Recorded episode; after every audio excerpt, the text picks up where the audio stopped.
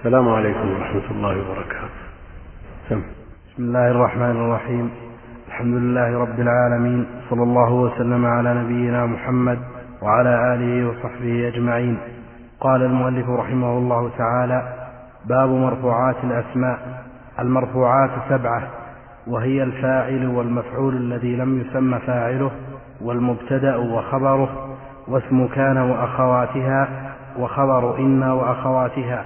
والتابع للمرفوع وهو أربعة أشياء النعت والعطف والتوكيد والبدل. الحمد لله رب العالمين وصلى الله وسلم وبارك على عبده ورسوله نبينا محمد وعلى آله وصحبه أجمعين.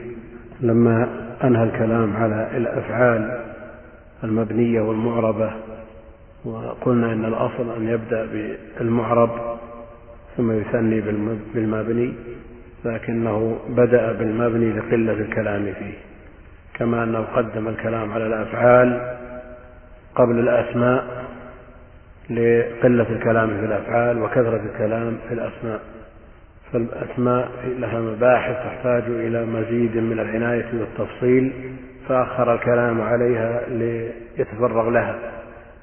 أنهى الكلام على الأفعال الثلاثة قدم المبني منها ثم ثنى بالمعرب ثم بعد ذلك تفرغ للأسماء بدأ من الأسماء بالمرفوعات لأنها هي العمد عمد الكلام المرفوعات وأما المنصوبات فهي فضلات وليست بعمد والمرفوعات الرفع علامة إعراب ولا علامة بناء نعم؟ إعراب. نعم. يعني ما يعرب بالرفع.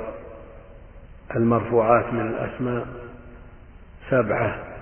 الفاعل ونائبه هو المفعول الذي لم يسمى فاعله. فناب عنه.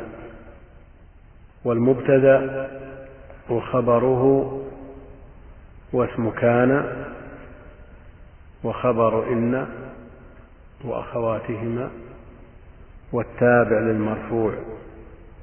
تابع للمرفوع وهي خمسة أو أربعة على سبيل الإجمال نعت وتوكيد وعطف وبدل والعطف ينقسم إلى قسمين عطف بيان وعطف نسق.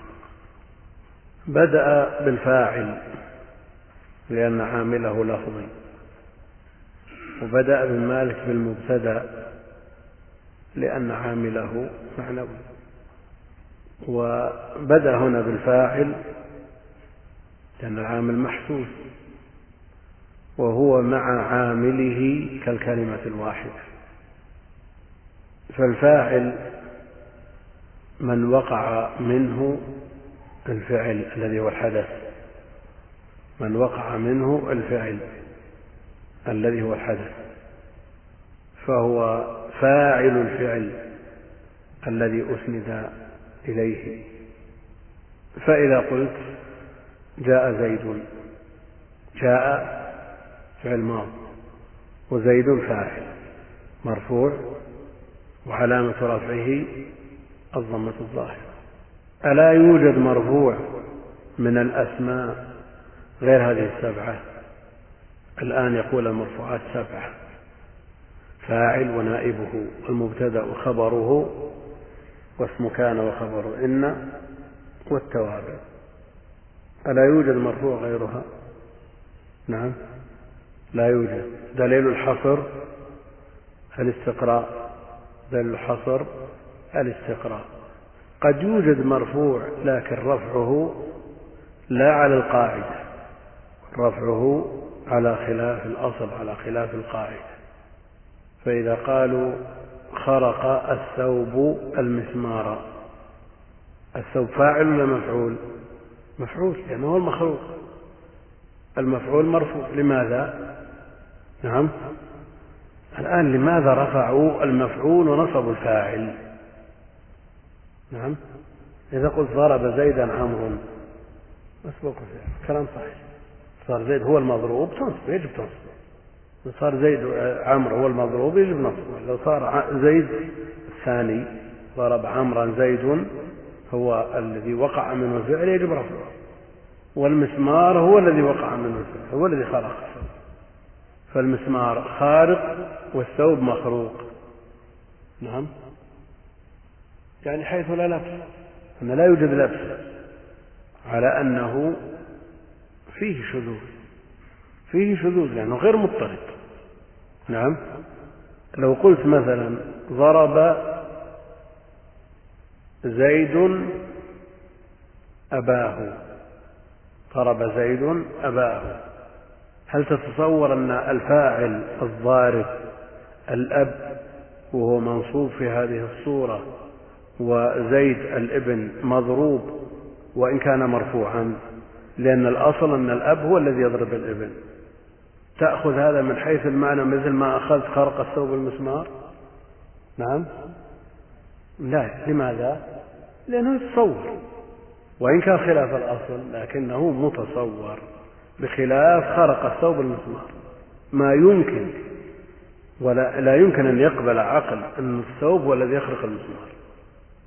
فلا لبس. طيب. إذا قلت قطع البطيخ السكينة. كالثوب المسمار مثل هذا يضطرد أن نقول مثل هذا الكلام أو نقتصر على ما ورد. هذا لا يمكن أحصل فيه لبس نقتصر على ما ورد ولا نطرد هذا في كل ما لا يقبل العقل جعل الفاعل مفعول أو العكس. يضطرد يعني سماحي ليس بقياس. لا يجوز أن نقيس عليه. يعني لو قال لنا شخص قطع البطيخ السكينة نقول كلامه صحيح ولا لا؟ نقول خطأ. وإن كان من حيث المعنى لا يلتبس. لأن هذه أمور سماعية وليست بقياسية. هذا الفاعل ونائبه وعبر عنه المؤلف المفعول الذي لم يسمى فاعلا. المفعول الذي لم يسمى فاعل حذف الفاعل. وسيأتي الكلام عليه. فناب المفعول منابه مناب الفاعل. قام مقامه. والنيابة معروفة. المفعول الذي لم يسمى ضرب زيد ويضرب عمرو. ضرب في الماض مبني المجهول. وزيد نائب فاعل. وسيأتي الكلام في نائب الفاعل إن شاء الله تعالى. والمبتدأ. المبتدأ. وخبره زيد قائم. زيد قائم. طيب. زيد مبتدأ. نعم. طيب. وقائم خبر. وهما مرفوعان. مبتدأ زيد وعاذر الخبر. إن قلت زيد عاذر من اعتذر إذا السماء انشقت. وإن أحد من المشركين استجارك إذا السماء انشقت. إعرابها نعم. إذا السماء انشقت وإن أحد من المشركين استجارك. إذا السماء لفعل يفسره المذكور.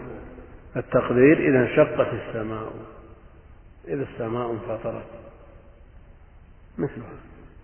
وإن أحد من المشركين استجارك التقدير وإن استجارك أحد من المشركين.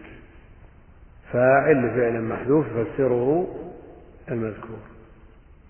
المبتدا وخبره واسم كان وأخواتها نعم.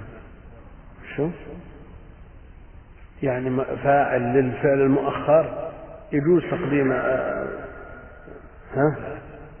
لابد تقدر له فعل متقدم عليه. وإلا قلنا مبتدأ. نعم. فيه ما الضابط للمبتدأ يعني لماذا لا نقول إذا السماء انشقت مبتدأ أو خبر؟ لماذا؟ وين؟ طيب. وإذا الذي يليها اسم ولا فعل؟ في الأصل فعل. لا يليها إلا فعل. لا يليها إلا فعل. مع أن الشيخ علي طنطاوي في مذكراته يقول لا داعي لمثل هذه التقديرات ولا مانع أن يلي إذا اسم شو المانع؟ يكون الأمثلة عليه كثيرة ولا نحتاج إلى تقدير. نعم. على كل حال اللغة ما تؤخذ بالرأي. اللغة لها مصدر وتتلقى بالرواية. ولا شك أن هناك مدارس لغوية مدارس نحوية مدرسة للبصريين ومدرسة للكوفيين ومدارس لغيرهم لكن هذه أشهر المدارس. البصريين تطبيقهم للقواعد بدقة فتجد عندهم مثل هذه التقديرات. الكوفيين أمرهم أسهل قد يأخذون قواعد من أمثلة غير متكررة. بخلاف البصريين. المبتدأ وخبره هذا الثالث والرابع والخامس اسم كان والأصل في جملة كان قبل دخولها أنها مبتدأ وخبر. زيد قائم. تقول كان زيد قائما كان الله سميعا بصيرا. فالأصل في هذه الجملة أن مبتدأ وخبر دخل عليها الناسخ. دخل عليها الناسخ. فغير إعراب الخبر. لكن هل غير إعراب المبتدأ؟ أو أبقاه كما هو؟ يعني حين نقول كان زيد قائما زيد مبتدأ ولا اسم كان؟ هل تغير ولا ما تغير؟ نعم. معنى العامل فيه كان فهو اسم كان ما قالوه مبتدأ باقي على أصله. فزيد اسم كان مرفوع وقائما كان زيد قائما خبرها منصوب. وإن خبر إن إن زيدا قائم إن زيدا قائم. الآن هذه غيرت الجملة. نصبت المبتدأ وصارت من لها ورفعت الخبر صار خبر له. ويقال فيه مثل ما يقال في اسم كان. خبر إن وأخواتها مثل اسم كان وأخواتها لو باق على أصله أو تغير. إن زيدا قائم قائم خبر إن مرفوع. العامل فيه إن ولا المبتدأ؟ لأن الأصل الخبر إذا قلت زيد قائم. نعم. المبتدا يرفع بالابتداء والخبر يرفع بالمبتدا. صح ولا لا؟ فعامل المبتدا معنوي وعامل الخبر لفظي إلا أنه بدل من أن يكون العامل فيه المبتدا العامل فيه إن. التوابع وهي خمسة.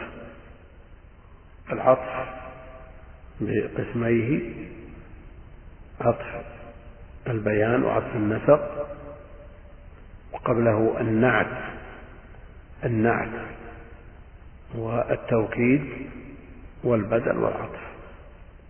آه، النعت الذي هو أول هذه توابع ولذا يقدم عليها إذا اجتمعت يقدم على جميع التوابع إذا اجتمعت النعت. وإن شئت فقل الصفة. نعم. إن شئت فقل الصفة. وما الفرق بين النعت والصفة؟ نعم. نعم الأوصاف اللازمة. والصفة الطارئة. قال الصفات. والنعوت الثابتة النعت. طيب. جاء زيد الكريم. مررت بزيد الكريم لكن يهمنا من النعوت المرفوع. نعم. لأن في باب المرفوعات. جاء زيد الكريم. جاء غلام زيد. ليش؟ جاء غلام زيد أنت ما هي مربوطة بالشكل وش تبي تقرأ؟ إذا قلت إذا قيل إذا وجدت في كتاب جاء غلام زيد الكريم نعم يعني هو الذي يناسبه الكرم لكن وش المعنى؟ هل الغلام لا يمكن أن يوصف بكرم؟ يجود بما يجاد عليه به نعم يعني التابع إذا ولي المتضايفين يكون لأيهما إذا كان إعرابه بالحروف ما في إشكال. ويبقى وجه ربك ذو هنا التابع للمضاف. نعم. بينما في قوله جل وعلا تبارك اسم ربك ذي. نعم. فهو تابع للمضاف إليه. وهذا واضح لأن إعرابه بالحروف لكن الإشكال إذا كان الإعراب بالحركات والكلام غير مضبوط بالشكل. هل هناك قاعدة تضبط هذا؟ نعم. هو الثاني لأنه أقرب مذكور. هو ما فيه إلا القرائن. ما فيه إلا القرائن. ابن كيف تعرض؟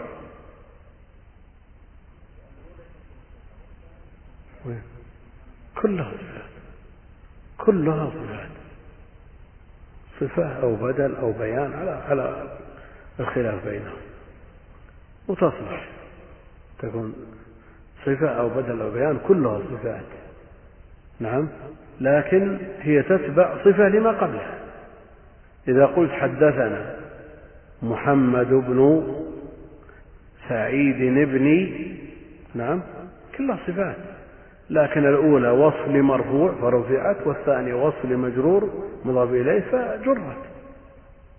وهم يعربونها أوصاف أو بدل أو بيان النعت والتوكيد. فني الزاد كله جاء زيد نفسه عينه. نعم تابع للمرفوع فهو مرفوع مثله. العطف عطف البيان والبدل في أكثر الصور يصلح أن تعرب الكلمة عطف بيان أو بدل فيما عدا ثلاث مسائل. يعني إذا عربت عطف بيان يجوز أن تقول بدل والعكس. وكل بدل يصلح أن يكون عطف بيان إلا في مسائل ثلاث تأتي إن شاء الله في مكان. نعم. ما في إلا في ثلاث مسائل نعم. تأتي إن شاء الله في مكان الموضوعات هذه كلها تأتي مبسوطة مفصلة إن شاء الله تعالى. إيه ما في إلا القرائن ما تدري الله أعلم. لا لا أنا ما لك شيء لا تنظر ما تقدر ما تستطيع أن تقطع. ما أدري على إنسان الغلام موصوف بهذا. فيستحق يستحق. إذا كان غير موصوف القرائن التي تدل على ذلك. السياق يدل والقرائن يمكن السياق خلاص. ماتوا كلهم ولا زيد غلام ولا تدري عنهم. ها؟ شو؟ هي القرائن. تابع تابع المتضايفين. وش تسوي مشكلة. ثم بعد أن ذكرها على سبيل الإجمال أخذ يفصلها واحدا بعد الآخر. على سبيل اللف والنشر المرتب. اللف والنشر المرتب. ذكرها إجمالا ثم فصلها. نعم. لا هذا السنة هذا له منحى وذاك له منحى آخر. يعني هذا بحث أصولي وهذا بحث بلاغي. نعم. ولا هي متقاربة. إذا جاء الصدر التقسيم بذكر العلل كاملة ثم عاد المجتهد على هذه العلل نعم بثبرها وإبقاء ما يصلح منها ونفي ما لا يصلح. على نفس الترتيب اللف والنشر. لا يجي لا يجي يمكن يمكن أنه واضح. واضح. أما كذا وأما كذا بفصل التفصيل. يقول ما إعراب هذه الجملة؟ أولا هو يقول ما هو إعراب؟ ما هو إعراب هذه الجملة بالتفصيل هو هذه زائدة لا قيمة لها. القارعة ما القارعة؟ هنا ما هو هذه زائدة؟ الأصل أن يقال ما إعراب هذه الجملة بالتفصيل المؤمنون يأمرون بالمعروف. المؤمنون يأمرون بالمعروف. من يعرب؟ نعم. الأفعال. لماذا لا نقول أن هذه الجملة يأمرون حالية لماذا؟ نعم. نعم. حاجة المبتدأ إلى الخبر أولى من حاجته إلى بيان حاله لأن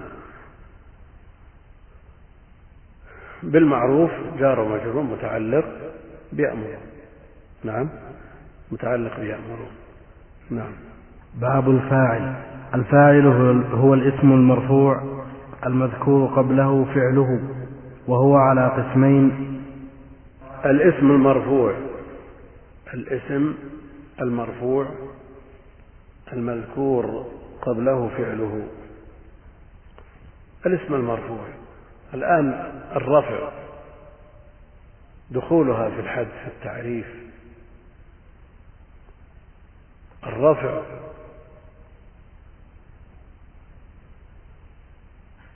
الاسم المرفوع يعني قولهم الفاعل الاسم المرفوع. إذا قلنا ما حكم الفاعل؟ إيش؟ حكمه الرفع. نعم.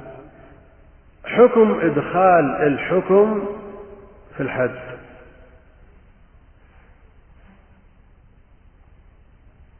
هو الحكم في الأصل فرع عن التصور. نعم. والتصور يكون بالحد اللي هو التعريف. فكيف نحكم على الفاعل قبل أن نتصوره؟ هذا كثير في كلامه. نعم. فاعل هو الاسم المرفوع المفعول الاسم المنصوب وهكذا. الرفع حكم. فكيف يذكر الحكم قبل التصور؟ ولذا عند المناطقة قل وعندهم من جملة المردود أن تذكر الأحكام في الحدود. هو ما هو بيقول حكمه الرفع؟ يقول تعريفه اسم مرفوع. هم الآن يريدون تعريفه نعم. له مباشرة حذف هذه الجملة حذف الحد والتعريف وبدأ مباشرة بالحكم. نعم. له ذلك. لأن الأمر المعروف الواضح ما يحتاج إلى تعريف. لكن هو يعرف الآن. ما هو ما ذكر باب الفاعل حكمه الرفع. من من ما نطالبه بالتعريف نعم. لكن هو الآن يعرف ويدخل الحد الحكم في التعريف في الحد. نعم. الجملة الأولى في هذا الباب وش تسمى تعريف ولا حكم؟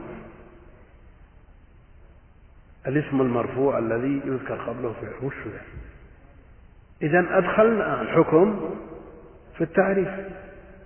وفائدة التعريف تصور المعرف تصور المعرف. كيف نحكم على الشيء قبل تصوره؟ نعم. لو جئت بشيء في كرتون. مغلف كرتون. قلت من يذكر لي حكم ما في هذا الكرتون؟ قال واحد واجب والثاني حرام والثالث مستحب والرابع مكروه. شفتوه على تحكم عليه أنتم تصورتوه. نعم.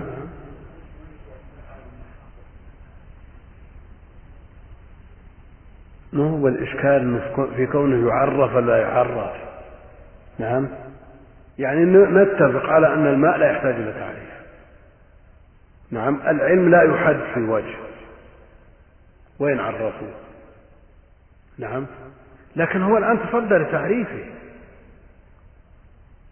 حينما يقول الفاعل هو الاسم المرفوع الذي هذا تعريف.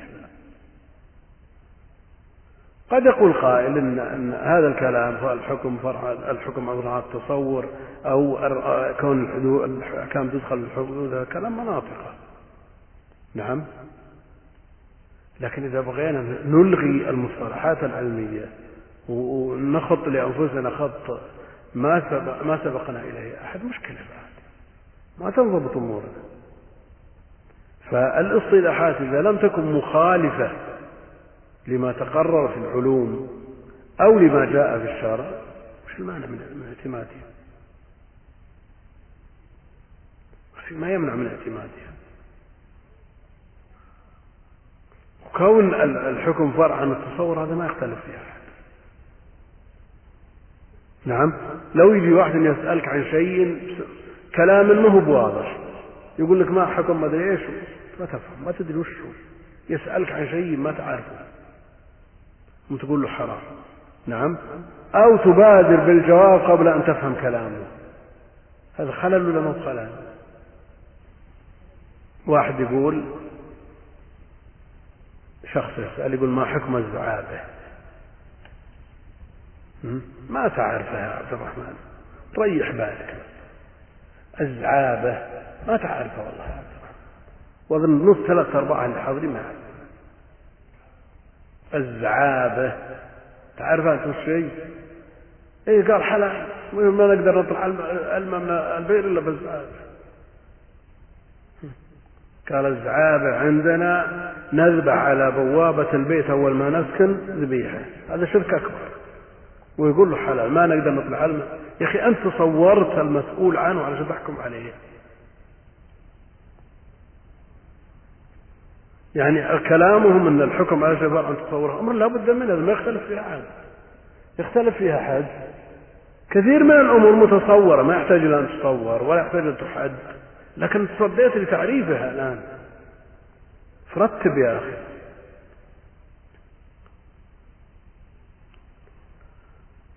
ويجيك من يقول لا والله هذا كلام مناطق ما لنا دعوة.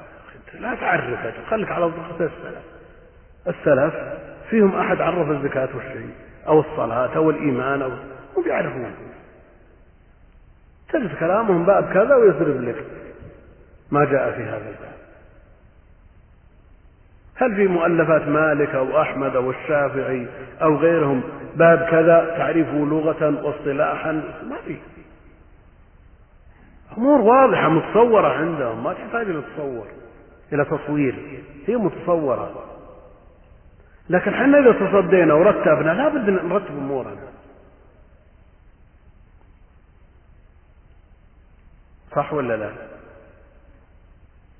إذا تصدينا لهذه الأمور لابد نرتب أمورنا. ما هي مسألة فوضى وإذا قلنا خلاص أن يسعنا ما يسع السلف ما نحتاج إلى تعريفات. لا اللي يقول هذا الكلام له ذلك. يبدأ يبدأ بالأحكام مباشرة. لأن هذه أمور واضحة لا تحتاج. لكن إذا عرف شو تزن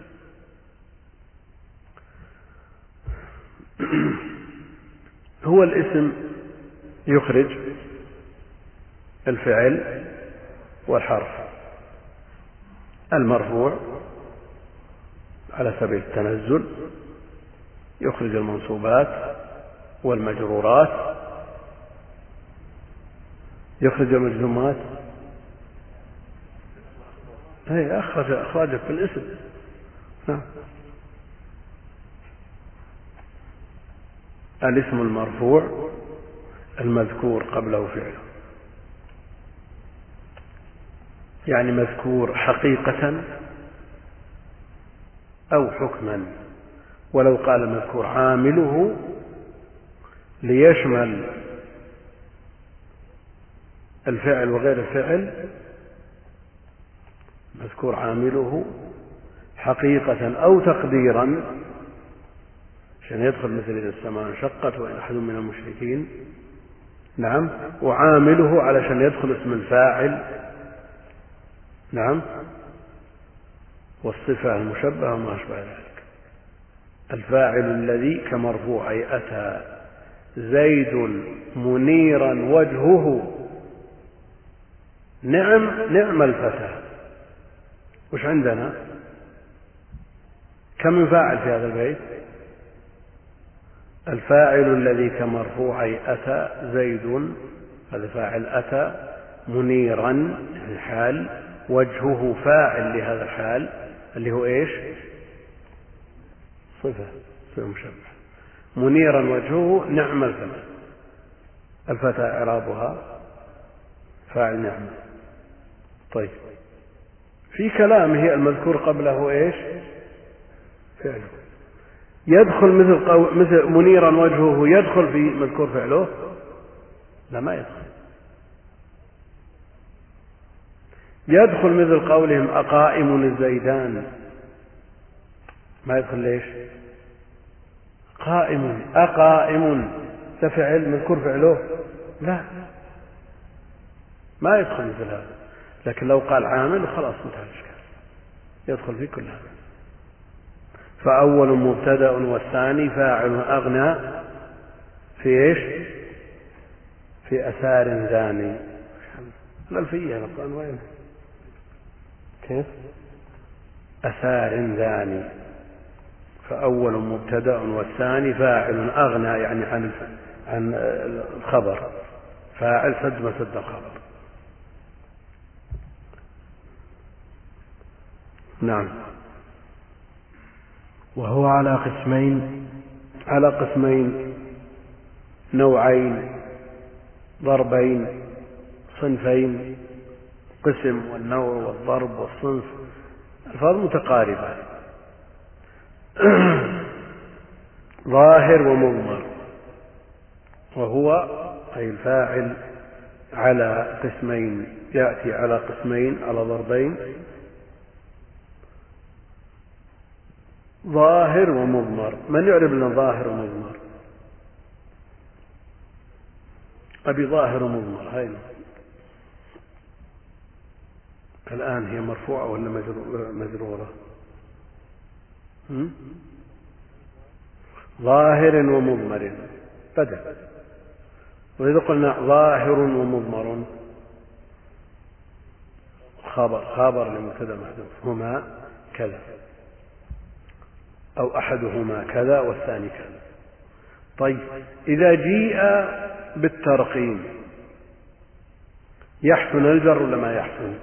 إذا قيل هو على قسمين أحدهما أو أحدهما. ظاهر والثاني مضمر. نعم. نعم. هو أنت. أحدهما. شو صفة؟ نقول أحدهما ولا أحدهما؟ مثل ما قلنا ظاهر ومضمر. وش إعرابه طيب. إيه. خبر لإيش؟ ضرب الله مثلا رجلين أحدهما. هذا نعم. شو الخبر ما يصير مبتدأ؟ مباشرة واللي يليه. نعم. والذي يليه خبر. وانتهى أحدهما ظاهر أحدهما مبتدأ وظاهر خبر. والثاني مبتدأ معطوف عليه ومضمر خبر. باب عطف الجمل. ظاهر ومضمر. ظاهر ومضمر. طيب. مقابلة الظاهر بالمضمر مقابلة حقيقية ولا اصطلاحية؟ يعني مقتضى قولهم مضمر أنه خفي. المضمر مقتضى المقابلة أنه خفي لأنه ليقابل الظاهر. نعم. وهل كل المضمرات خفية؟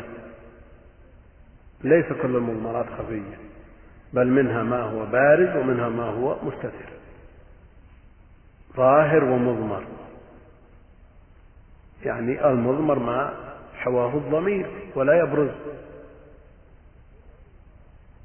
لكن من المضمرات على ما سيأتي ما هو بارز وما هو إيش؟ مستتر خفي. والخفي هذا هو الذي يقابل الظاهر. فهل الضمير البارز الذي فيه الأمثلة المذكورة مقابل للظاهر أو مقابل للمستتر؟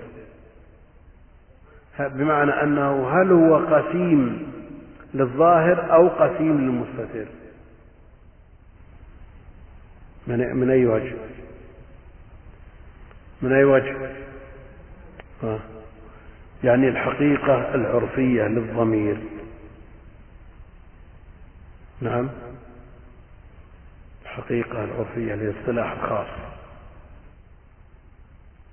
الضمير يشمل الضمائر الظاهرة والمستترة. نعم. وقد يسمونه كناية. لكن الأصل فيه الأصل في المضمر أنه قسيم للظاهر فلا يظهر منه شيء على هذا. إذا قلنا قسيم للظاهر معناه أنه لا يظهر منه شيء. نعم. إذا قلت مثلا ضربت التاء ضمير عندنا ظاهر ومضمر. إذا قلت ضرب زيد فاعل ظاهر. نعم.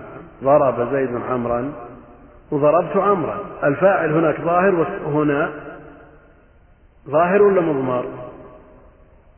على الاصطلاح مضمر. لكن على على على الأصل أنه ظاهر التاء ظاهر ما هي مضمر بخلاف ما لو قلت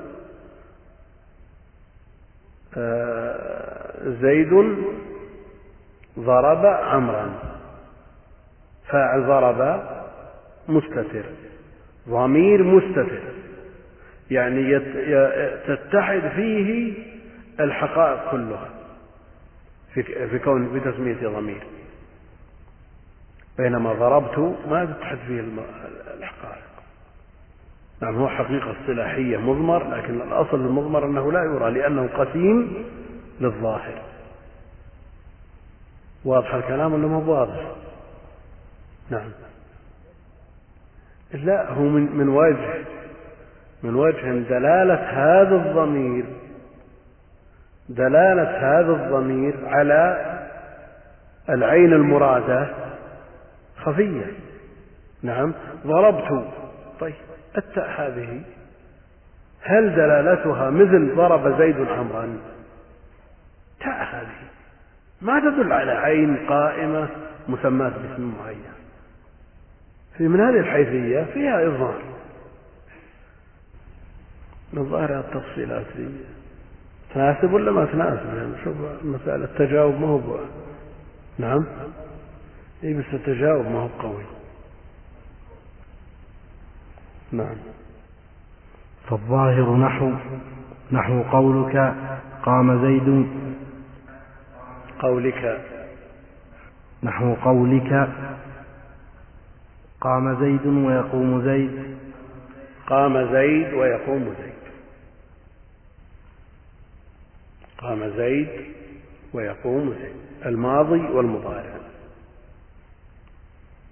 الاسم الذي أسند إليه فعل ماضي أو فعل مضارع. طيب فعل الأمر. فاعله ضمير مستتر وجوبا لا يأتي هنا. لا يمكن أن يكون فاعله ظاهر. قام زيد ويقوم زيد. هذا إيش؟ المفرد. الظاهر المفرد.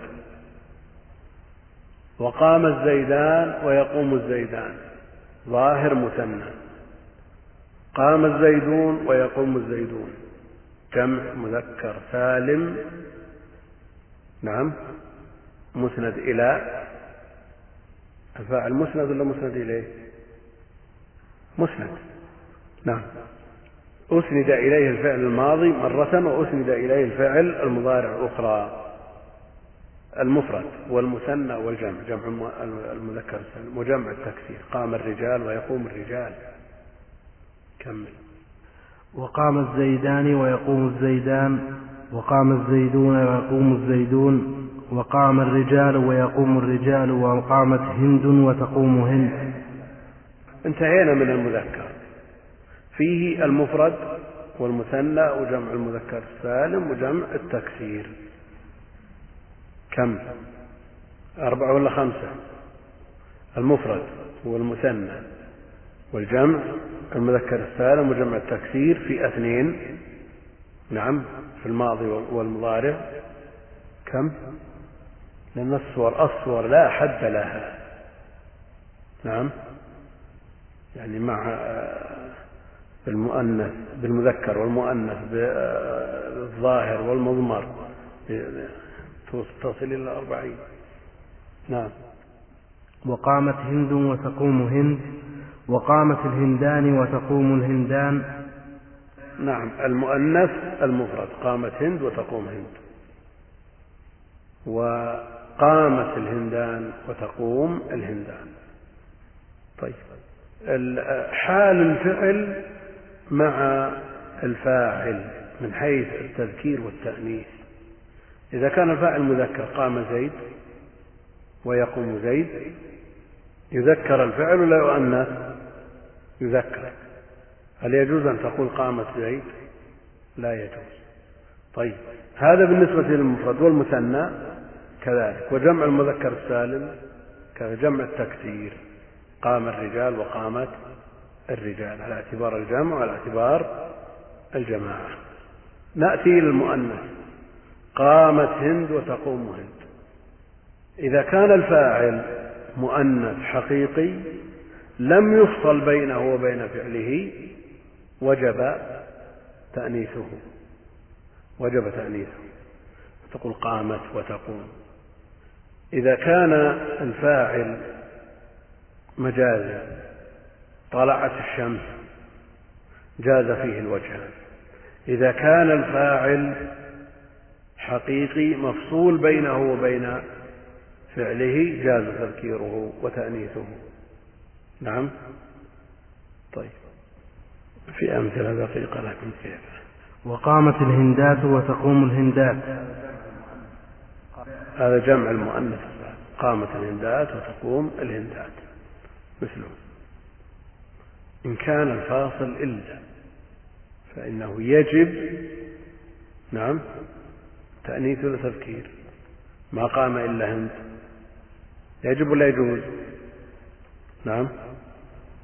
هم أطلقوا بعضهم أطلق الوجوب بعضهم أطلق وجوب التذكير لأن الفاعل في الحقيقة ما هو هند تقدير ما قام أحد إلا هند. نعم. لأن فاعل الفعل المنفي نعم غير هند. بينما فاعل الفعل المثبت يعني التقدير ما قام أحد إلا هند فقد قام. على كل حال التفصيلات حكى سوى قال فلانة فيه أمور تخرج عن هذه القواعد. نعم. وقامت الهنود وتقوم الهنود. قامت الهنود وتقوم الهنود. طيب. هل يأتي في جمع التكسير هنا؟ ما في جمع التكسير السابق الرجال. تقول قام الرجال وقامت الرجال. هل يجوز تقول قام الهنود وقامت الهنود؟ ها؟ وقال نسوة. نعم. وقام أخوك ويقوم أخوك. وقام المضاف لغير المتكلم. أخوك. وهو أحد الأسماء الخمسة أو الستة قلنا الأجرمية خمسة والألفية ستة. نعم. ترك للمنتهين واحد. نعم. نعم. وقام غلامي. وقام غلامي ويقوم غلامي وما أشبه ذلك. المضاف إلى ياء المتكلم. وما أشبه ذلك. على هذا فقس والأمثلة لا يمكن حصرها نعم. والمضمر اثنا عشر نحو قولك. اثنا عشر. المضمر اثنا عشر. نعم. نحو قولك ضربت وضربنا. ضربت وضربنا. هذا ضمير متكلم. المتكلم بمفرده يقول ضربت. والمتكلم ومعه غيره يقولون ضربنا. نعم. وضربت وضربت وضربتما. شيء ضربت. ضربت. وضربت. وضربت. وضربت. و... الآن الترتيب ترتيب الضمائر. ما هو بيبدأ بالمتكلم ثم المخاطب ثم الغائب. عندكم نسخ مضبوطة؟ شو يقول؟ هذا الأصل أنه يبدأ بالمتكلم لأنه أقواها ثم المخاطب لأنه حاضر في المجلس ثم الغائب اللي ما هو عندنا. نعم. كيف؟ مكتوب. إيه. المقصود إن الصواب ضربت وضربت. ضمائر مخاطب. نعم. وضربت وضربت وضربتما وضربتم وضربتن. نعم. ضربت المخاطب الواحد وضربت للمخاطبة الواحدة وضربتما للمخاطبين والمخاطبتين وضربتم لجمع المخاطبين وضربتن لجمع المخاطبات. نعم. التاء هو الفاعل والبقية علامات. الألف علامة التثنية والميم علامة جمع وين؟ ها. في كفراوي. معك كفراوي ولا إيش معك وش يقول في إعراب ضربتما إيه؟ شوف يقول هنا والميم حرف عماد. ضربتما والألف حرف دال مع التثنية. كفراوي. حرف عماد. معروف يعني ما يتوصل إلى الألف يعتمد عليها للوصول إلى الألف. أما بالنسبة للإعراب بالنسبة للإعراب في فيما يتعلق بالجنوبي الكفراوي لا نظير له. بالنسبة للإعراب لأنه كتاب إعراب متخصص في الإعراب. شرح كفراوي. لا طبع هذه الطبعة بعد اللي يمكن للشباب يصبرون على قراءتها طبعات القديم ما يصبرون. ما لنا علاقة بالدعوة بالمستصدرات لما يصبر على الأصول ما هم بحصل شيء. لا والطبعات القديمة في حاشية نفيسة على الكفراوي اسمها حاشية الحامدي. حاشية في غاية جودة. على كل حال هذه من الأمور السهلة. كمل إيه كمل بالك. وضرب وضربت وضربا وضربتا وضربوا وضربن هذا بالنسبة لإيش؟ ضمير الغائب زين المتكلم والمخاطب والغائب. ضرب فعل ماض والفاعل ضمير مستتر. نعم جوازا. تقديره هو. وضربت الفاعل ضمن المستتر تقديره. هي التثنية وش نقول؟ ضربتا نعم. لكن ضمير إذا قلنا إنه ضمير غيبة كيف نسند الضرب لضمير الغيبة مثنى؟ هناك ضربتما. وعندنا ضمير التثنية ضربا وضربتا. ضربا الفاعل ضمير مستتر تقديره. هما وضربتا الفاعل ضمير مستتر تقديره. هما أيضا للمؤنث. وضربوا وضربنا. نعم. عندنا ضمير غيبة. ضرب نعم. إذا قلنا الزيدان ضربا الهندان ضربتا. الآن يمكن يوجد ضمير غيبة. مسند ل وش عندك عبد الرحمن؟ للفاعل المثنى والمؤنث. اذكر بقية الأمثلة. من أول ضرب. وضرب وضربت وضربا وضربتا وضربوا وضربن. طيب. هذه ضمير إيش؟ الغيبة. هذه ضمائر غيبة وضرب وضربوا. ضرب نعم ضربت. طيب. ضرب وضربت. وفاعل ضمير مستجد الجواز تقديره هي يعود على هند يعني هند ضربت. ضرب وإعرابها الزيداني مبتدا مرفوع بالألف على إيش؟ والنون عوض عن إيش؟ إلى آخره. وضرب في الماض والألف فاعل مبني على السكون محل رفع والجمرة خبر وللمثنى الغائب المؤنث ضربتا وإعرابه.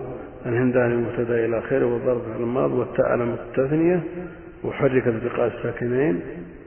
وكانت الحركة فتحة لمناسبة الألف والألف فاعل مبني على السكون في محل رفع والجملة خبر مبتدا. أين فاعل الغيبة في المثال في الأمثلة هذه؟ ضمير الغيبة وين؟ طيب. إنما يستتر إذا كان مفرد. يستتر في حال الإفراد. أما في حال التثنية والجمع لا يمكن استتاره. لماذا؟ لأنه لو استتر ما فرقنا بين المفرد والمثنى والجمع نعم؟ لأنه لو استتر ما فرقنا. ولو فاعل ضرب وضربنا والنون ضمير نصف فاعل مبني على الفتح المحرف. هذا كله من فاعل المضمر المتصل هناك من الضمائر ما هو متصل ومنها ما هو منفصل. المتصل ما لا يبتدأ به ولا يقع بعد إلا في حال الاختيار. يعني يخرج حال الاضطرار يقع إلاك ضرورة لكن في حال الاختيار لا يقع بعد إلا. بخلاف المنفصل فإنه يبتدأ به ويقع بعد إلا في حال الاختيار. نعم. باب المفعول الذي لم يسمى فاعله. المفعول الذي لم يسمى فاعله. باب المفعول الذي لم يسمى فاعله. ويريد بذلك نائب الفاعل. لأنه لما انتهى من ذكر الفاعل ثنى بما ينوب عنه. لأن الفعل لا بد له من شيء يسند إليه. فإذا لم يوجد الفاعل حذف الفاعل لهدف لا بد من أن ينوب عنه إما المفعول الذي ترجم به أو غير المفعول. ولذا هذه الترجمة منتقدة. باب المفعول الذي لم يسمى فاعل. ألا ينوب عن الفاعل غير المفعول؟ ألا ينوب عن الفاعل غير المفعول؟ ينوب. ألا يوجد مفعول لا يجوز أن ينوب عن الفاعل؟ نعم. يوجد المفعول الثاني مع وجود المفعول الأول. لا يجوز أن ينوب عن الفاعل إذا حدث أعطي درهم زيدا. يجوز ولا ما يجوز؟ لا يجوز. بل لا بد أن تقول أعطي زيد درهما. وهو مفعول لكن لا تجوز نيابته وهذا تعبير لكثير من المتقدمين. المفعول الذي لم يسمى فاعله وابن مالك رحمه الله في ألفيته قال النائب عن الفاعل أو نائب الفاعل ليشمل المفعول وغير المفعول. ولذا يقول رحمه الله تعالى ينوب مفعول به عن فاعل فيما له كنيل خير نائل. نعم النائب عن الفاعل ثم ذكر غيره. المقصود أن صواب الترجمة النائب عن ما ينوب عن الفاعل. ما ينوب عن الفاعل سواء كان مفعول أو غير مفعول. نعم. وهو الاسم المرفوع الذي لم يذكر معه فاعله. الاسم المرفوع الذي لم يذكر معه فاعل الاسم المرفوع. حقيقة أو حكما. حقيقة أو حكما. اسم مرفوع حقيقة. ضرب زيد. نعم. أو تقديرا. ضرب نعم. الفتى. أو احتمل أن يكون أيضا يرفع حكما بأن يكون مصدر منسبك لا يمكن رفعه. المقصود أنه مرفوع حكمه الرفع مثل الفاعل لأنه لما حذف الفاعل صار في مقامه فأخذ حكمه. الاسم يخرج بذلك الفعل. الفعل والحرف ما لم يسمى به إذا سمي شخص بما أصله فعل أو بما أصله حرف يأخذ حكمه لأنه صار اسم. إذا حذف الفاعل لماذا يحذف الفاعل؟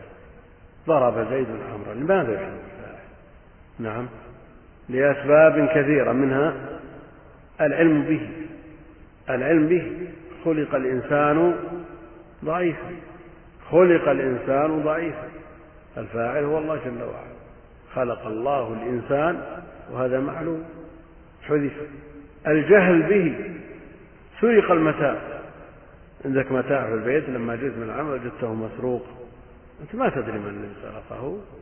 هل تستطيع أن تقول سرق فلان المتاع أو لا بد أن تقول سرق المتاع لجهلك بالسارق. للجهل به. الخوف منه أو الخوف عليه. الخوف عليه.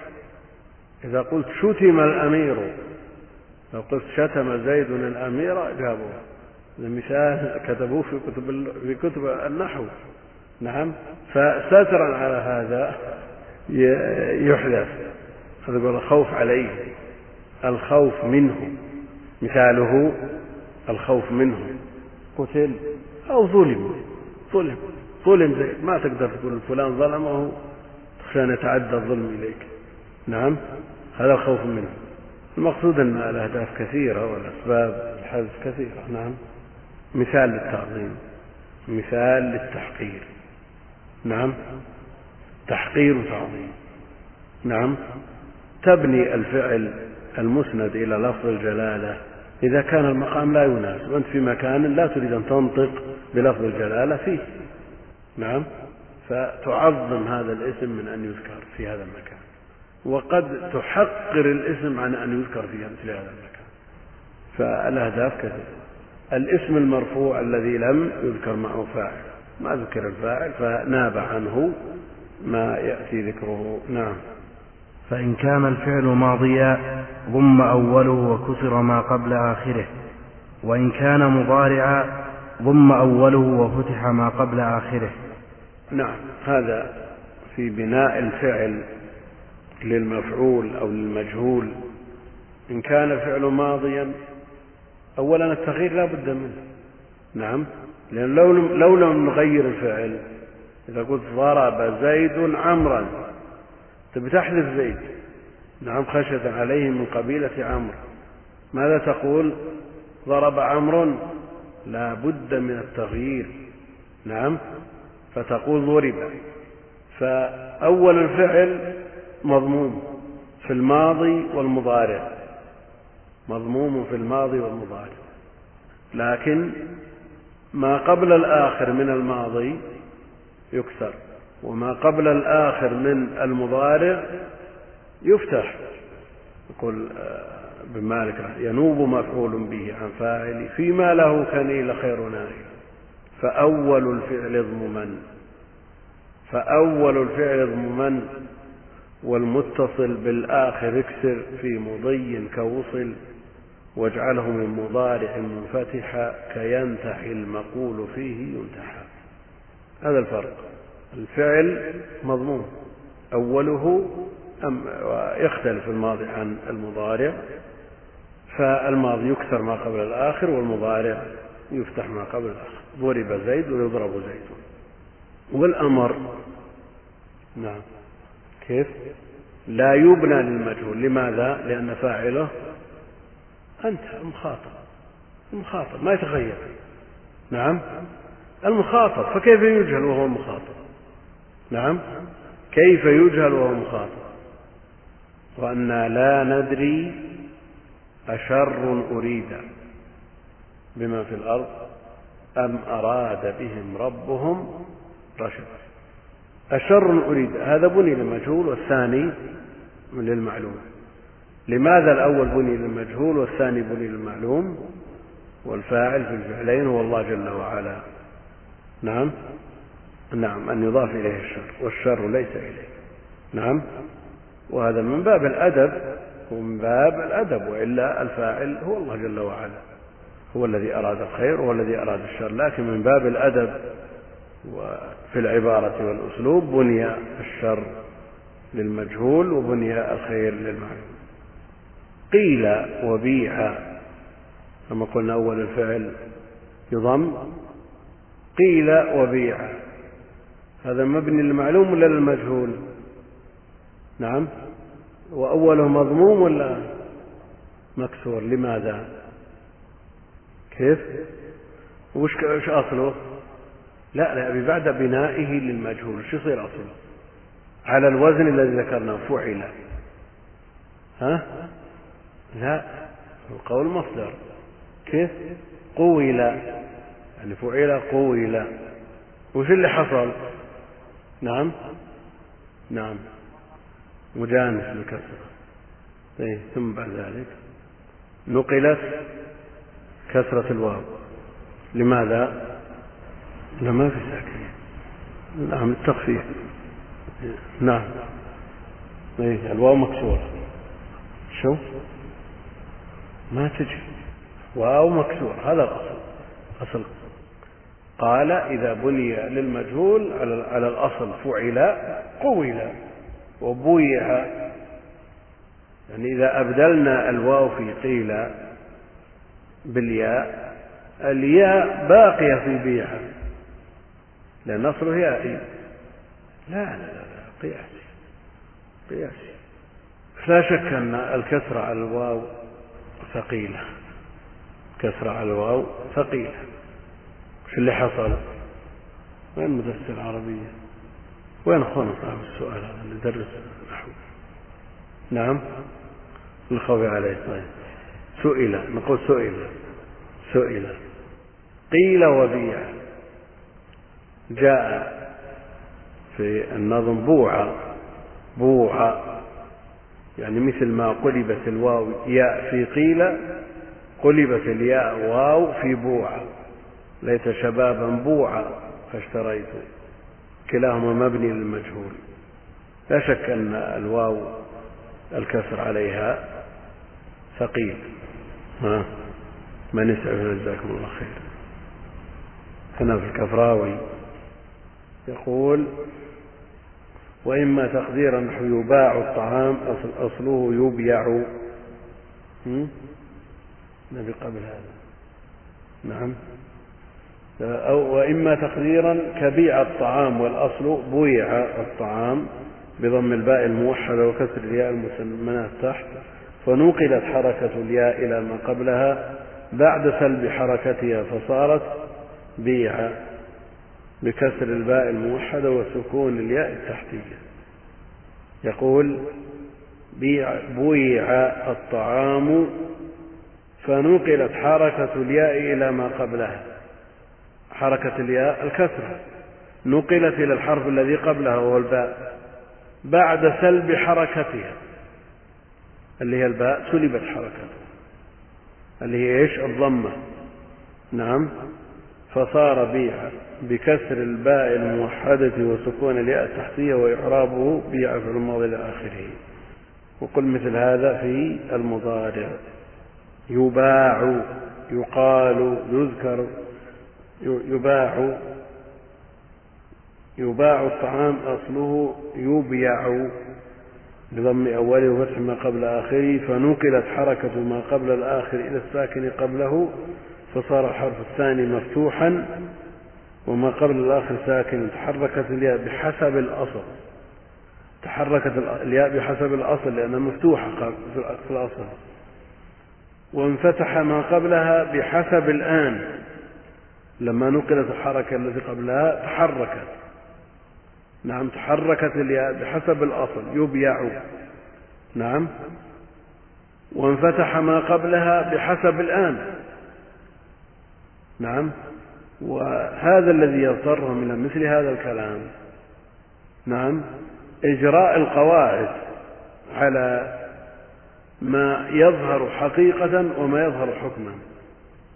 ولذلك أحيانا يقولون تحركت الواو وتوهم انفتاح ما قبلها هذا لمجرد إجراء القاعدة على ما يريدون على قاعدته. ولا تحركت الياء بحسب الأصل وانفتح ما قبل بحسب الآن. أدري والله. لكنهم من باب تمشية القول نعم؟ فنقلت حركة ما قبل الآخر الساكن قبله فصار الحرف الثاني مفتوحا وما قبل الآخر ساكنا تحركت الياء بحسب الأصل وانتح ما قبل حسب الآن فصارت ألفا يباع وإعرابه يباع إلى آخره.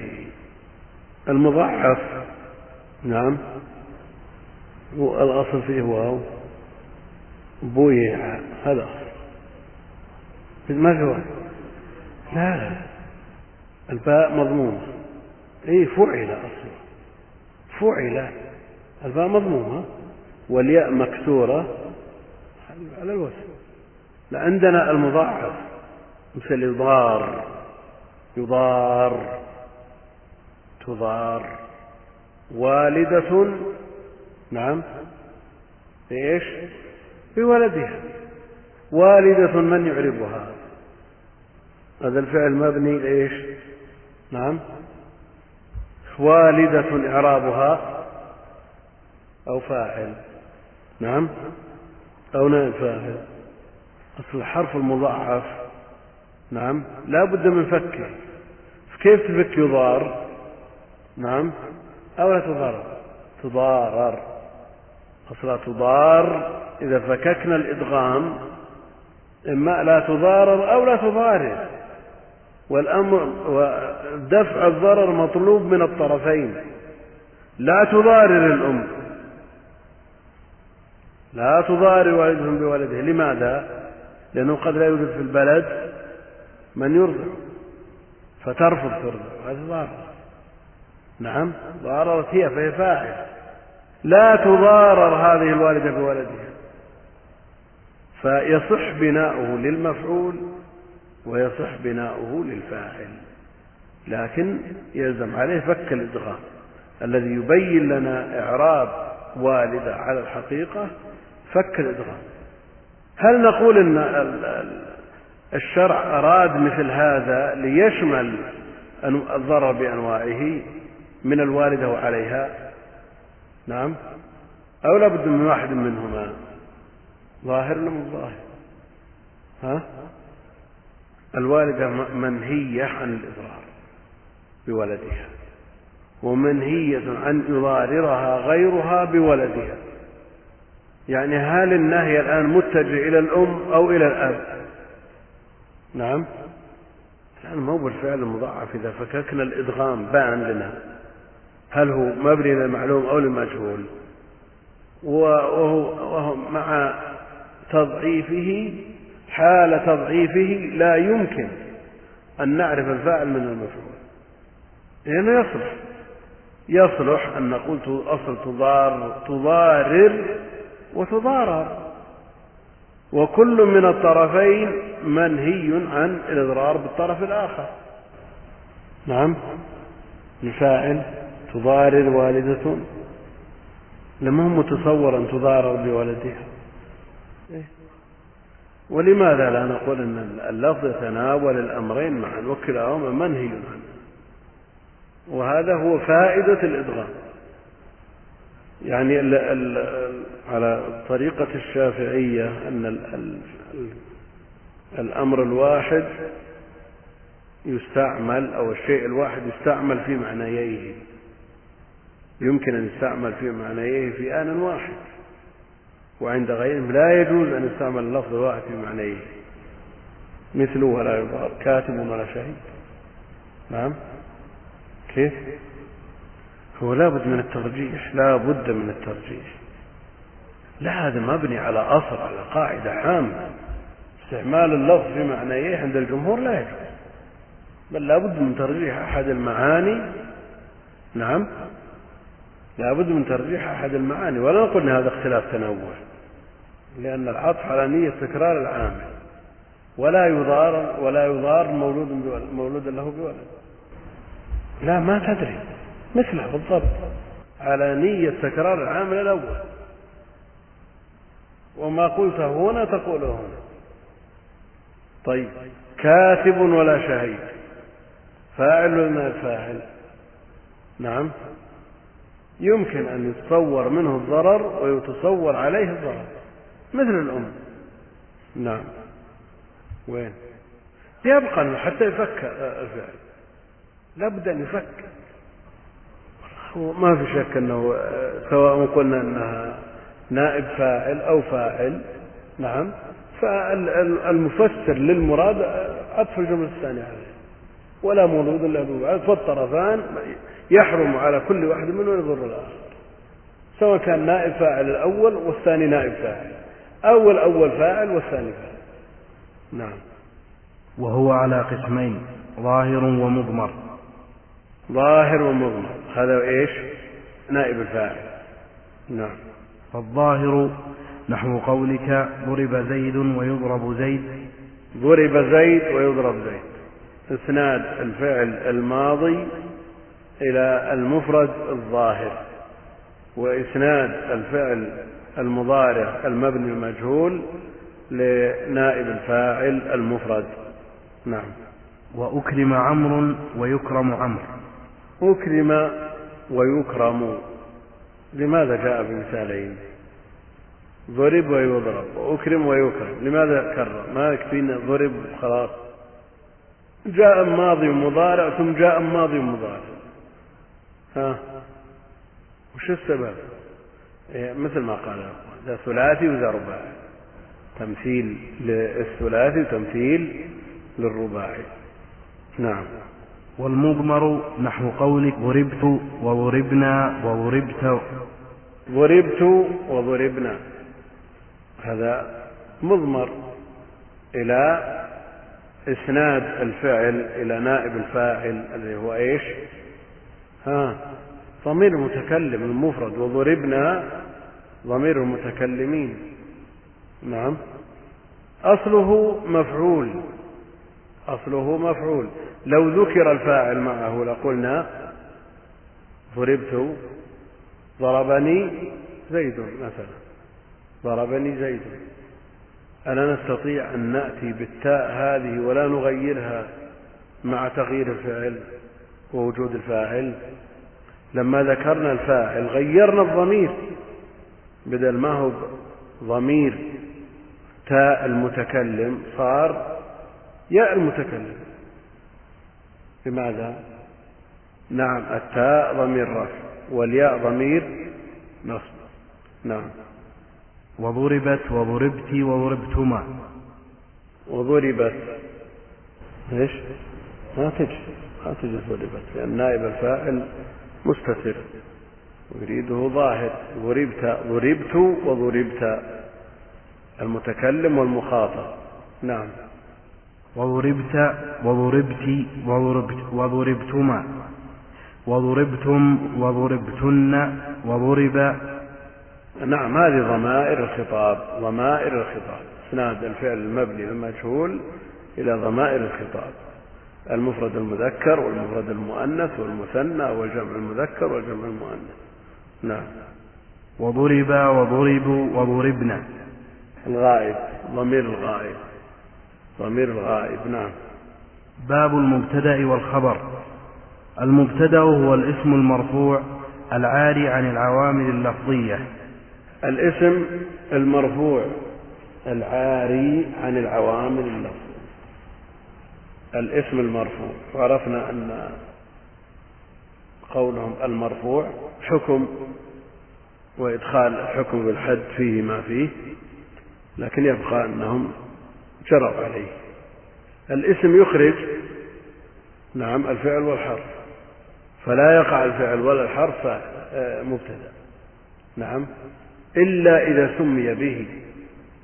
إذا سمي به.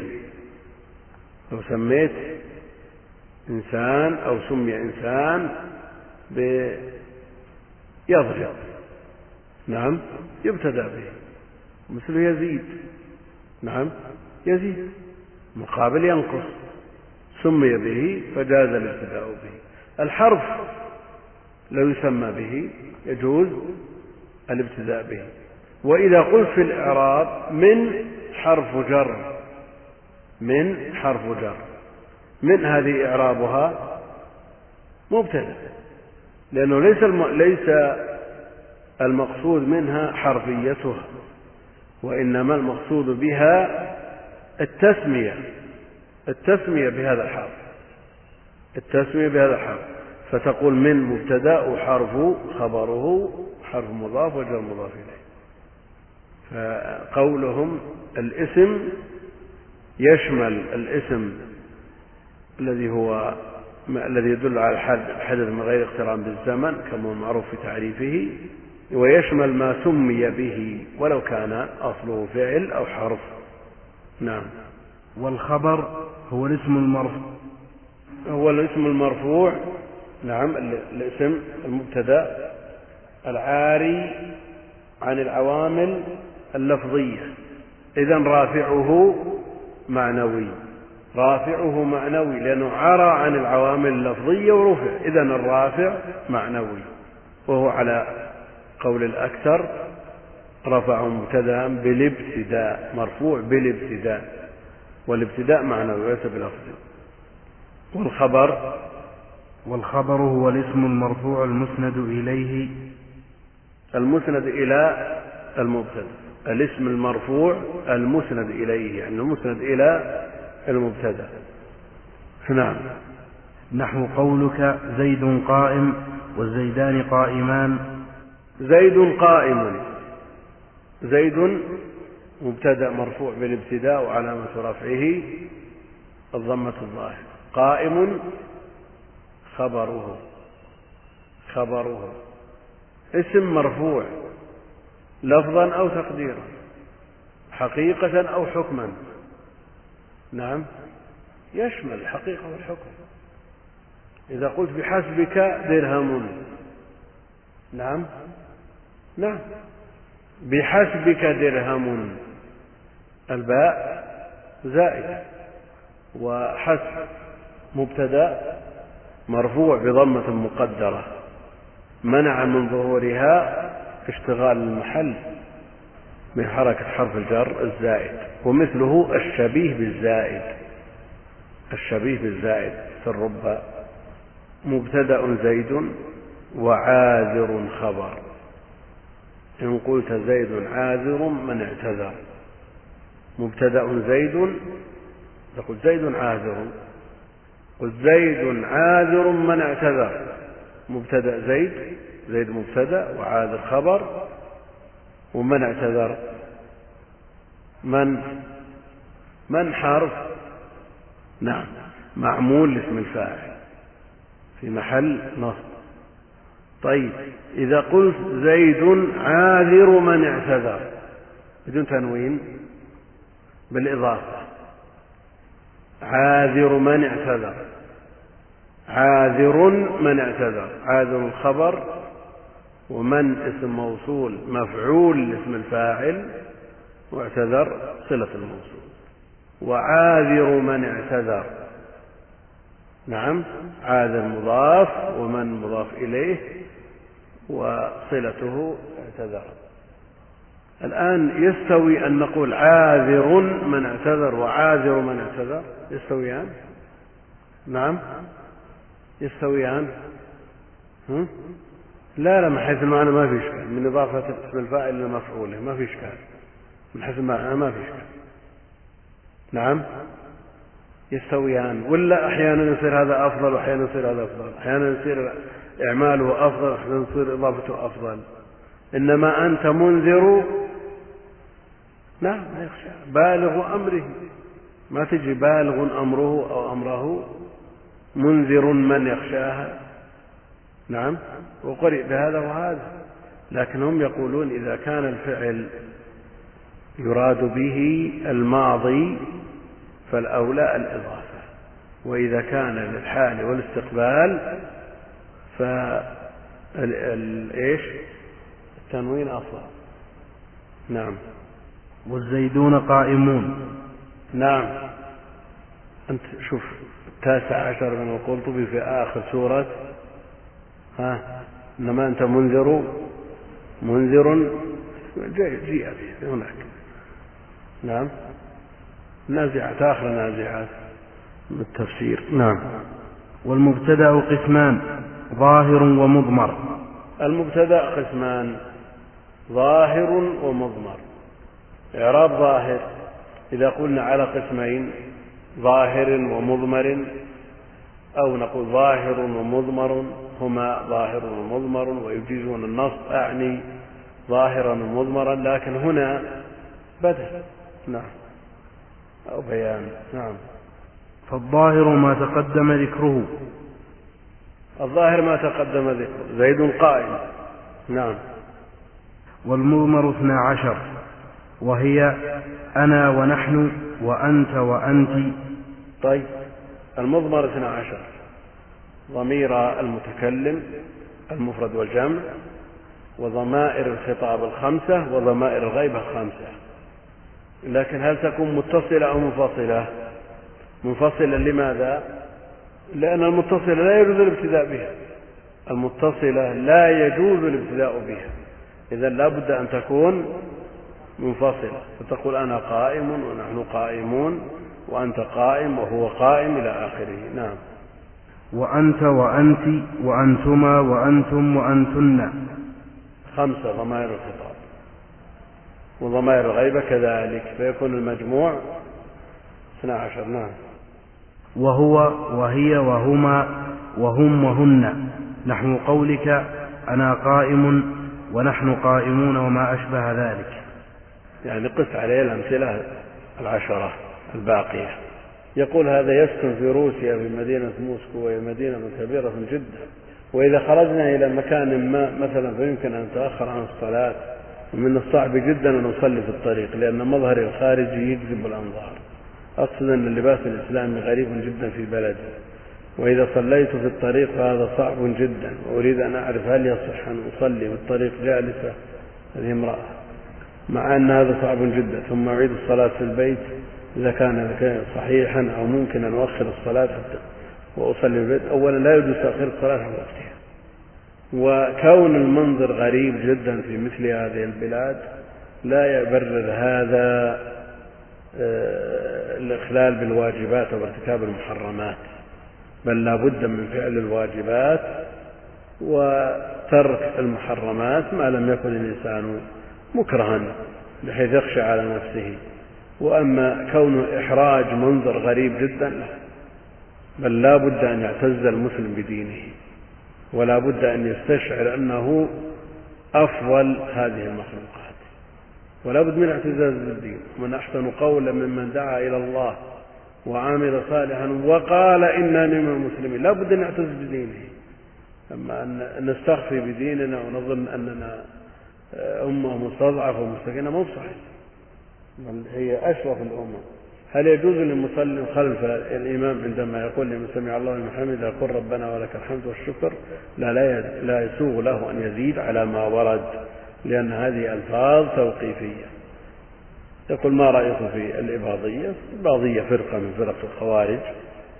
فرقة من فرق الخوارج.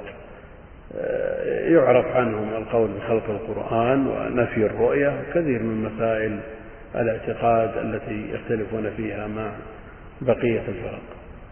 نعم.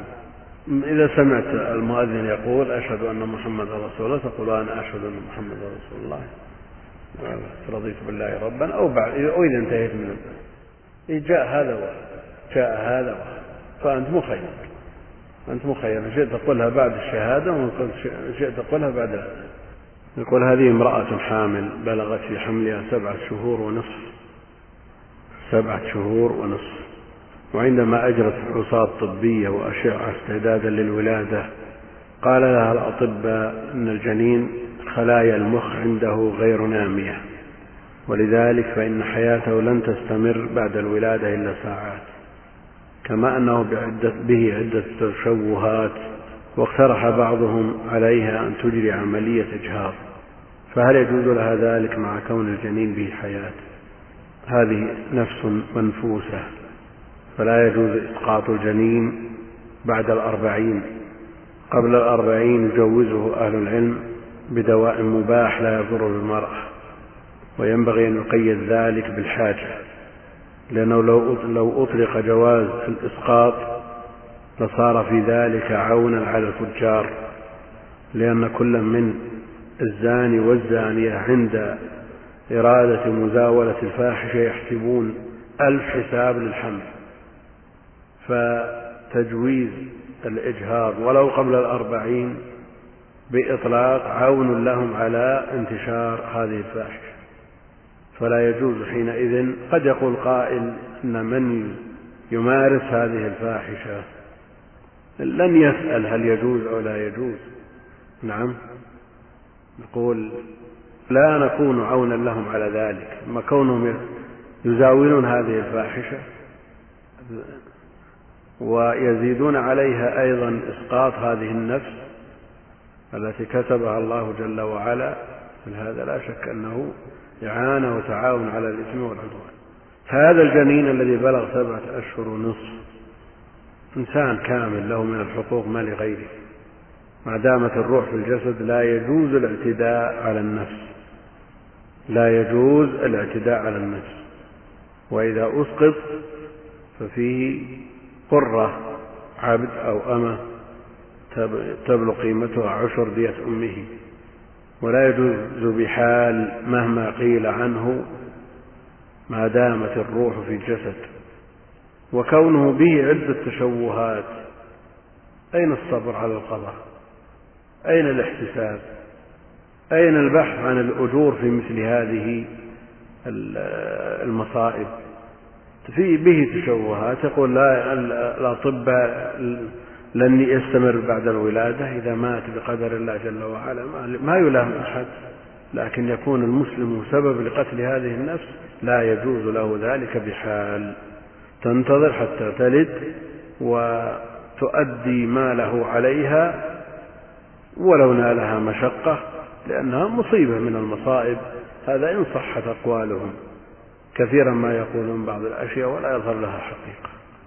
هي ظنون لكن إن صحت أخبارهم هي لا شك أن أولا هي ظنون. وإن ثبت ذلك حقيقة وظهر ذلك للواقع بهذه الصورة التي تصوروها لا شك أن الصبر على مثل هذا تحصيل لأجور عظيمة ورضا بالقدر. والله المستعان. لا هم يقول إذا انتقل من طور إلى طور خلاص ثبت أنه حمل. هو من الأربعين من طور إلى طور. هو بالنص لا هو انتقل من طور إلى طور. أربعين يوما كذا كذا. وبعدها إذا انتقل من طور إلى طور عرف أنه حمل وثبت ذلك. المهم لا تسقطه إذا وقع له أحكام. فإن تبين فيه خلق الإنسان إن تبين فيه خلق الإنسان ثبتت الأحكام لأمه بمعنى أنه يصير نفاس. وإذا نفخت فيه الروح ثبتت الأحكام له يصلى عليه مسلم كامل. نعم. غر عشر دية أمه. عشر دية أمي خمس من الإبل. يقول قرأت في كتاب المنتظم في تاريخ الملوك والأمم من تأليف أبي الفرج بن الجوزي قال أبو يحيى الناقد اشتريت من الله تعالى حوراء بأربعة آلاف ختمة فلما كان آخر ختمة سمعت الخطاب من الحوراء وهي تقول وفيت بعهدك فها أنا قد اشتريتني. أبو يحيى يقول هو زكريا بن يحيى بن عبد الملك بن مروان.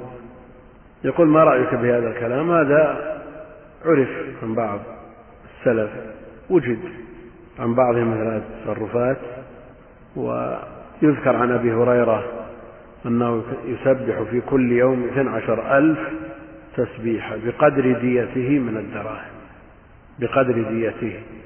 وهذا نظيره هذه مبايعة مع الله جل وعلا. نعم لم يثبت لم يثبت بها شرع فالأولى الاقتصار على ما ثبت به الشرع. هو يعمل بالقرآن ويقرأ القرآن حسب ما أمر ولو بكل حرف عشر حسنات. وإذا توقع هذا من الله جل وعلا وإلا من له بتحديد قيمة الحوراء بهذا العدد وأيضا قراءة القرآن لمثل هذا الأمر فيه ما فيه. يقرأه ليرضي الله جل وعلا بذلك وينال به ما يناله السعداء.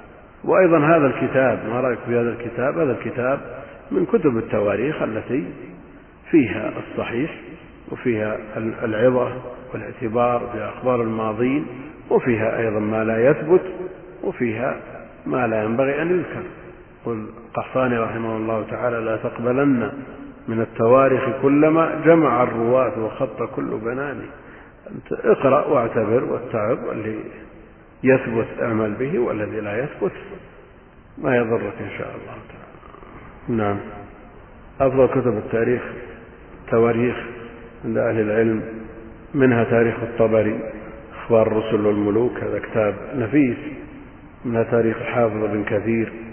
رحمه الله البداية والنهاية ومنها الكامل لابن الأثير وهو أفضلها في سياق الأحداث والحوادث وإن كان الحافظ بن كثير عنايته بأهل العلم وأكثر.